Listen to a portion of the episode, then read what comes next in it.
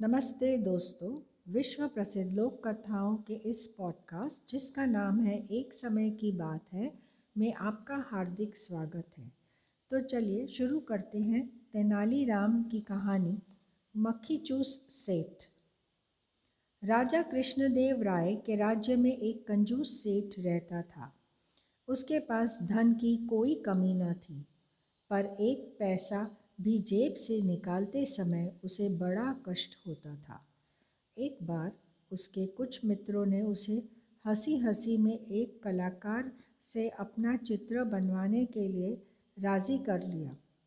उनके सामने तो वह मान गया, पर जब चित्रकार उसका चित्र बनाकर लाया तो सेठ की हिम्मत न पड़ी कि चित्र के मूल्य के रूप में चित्रकार को सौ स्वर्ण मुद्राएँ दे दे। उसका मन कलपने लगा। यों वह सेठ भी एक तरह का कलाकार ही था। उसे अपने चेहरे का स्वरूप बदलने की कला खूब आती थी। चित्रकार को आया देखकर सेठ झट अंदर गया और कुछ ही क्षणों में अपना चेहरा बदलकर बाहर आ गया। उसने चित्रकार से कहा, तुम्हारा चित्र ज़रा भी ठीक नहीं बना। तुम ही बताओ, क्या यह चेहरा मेरे चेहरे से ज़रा भी मिलता है? चित्रकार ने देखा, सचमुच चित्र सेठ के चेहरे से नहीं मिलता था। सेठ बोला, जब तुम ऐसा चित्र बनाकर लाओगे, जो ठीक मेरे शक्ल से मिलेगा, तभी मैं उसे खरीदूँगा। दूसरे दिन चित्रकार एक और चित्र बनाकर लाया, जो हूबहू सेठ के उस चेहरे से मिलता था, जो सेठ ने पहले दिन बना रखा था।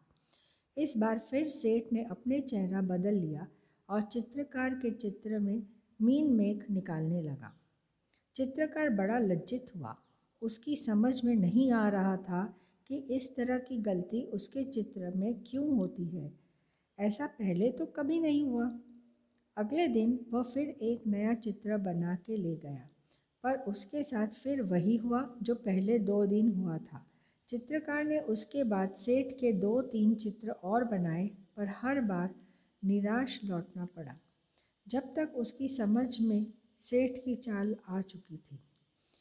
वह जानता था कि वह कंजूस सेठ असल में पैसे नहीं देना चाहता, फिर चित्र पर चित्र अपनी कोई दिनों की मेहनत भी बेकार नहीं जाने देना चाहता था।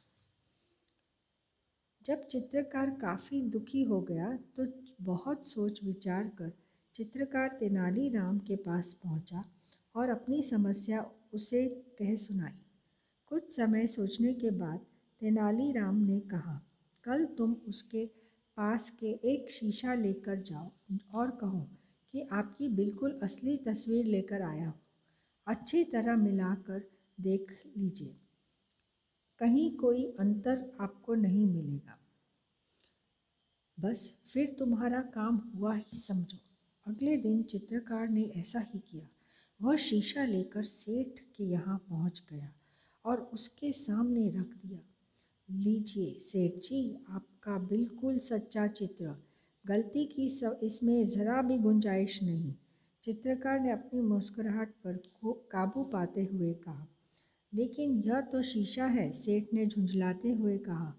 आपकी असली सूरत शीशे के अलावा बना भी कौन सकता है? जल्दी से मेरे चित्रों का मूल्य एक हज़ार स्वर्ण मुद्राएँ निकालिए। चित्रकार बोला, सेठ समझ गया कि यह सब तेनालीराम की सूझबूझ का परिणाम है। उसने झट से एक हज़ार स्वर्ण मुद्राएँ निकाली और चित्रकार को दे दी। तो दोस्तों, आशा करती हूँ कि आपको यह कहानी अच्छी लगी होगी। फिर मिलेंगे एक नई कहानी के साथ। जल्द ही, हैप्पी लिसनिंग!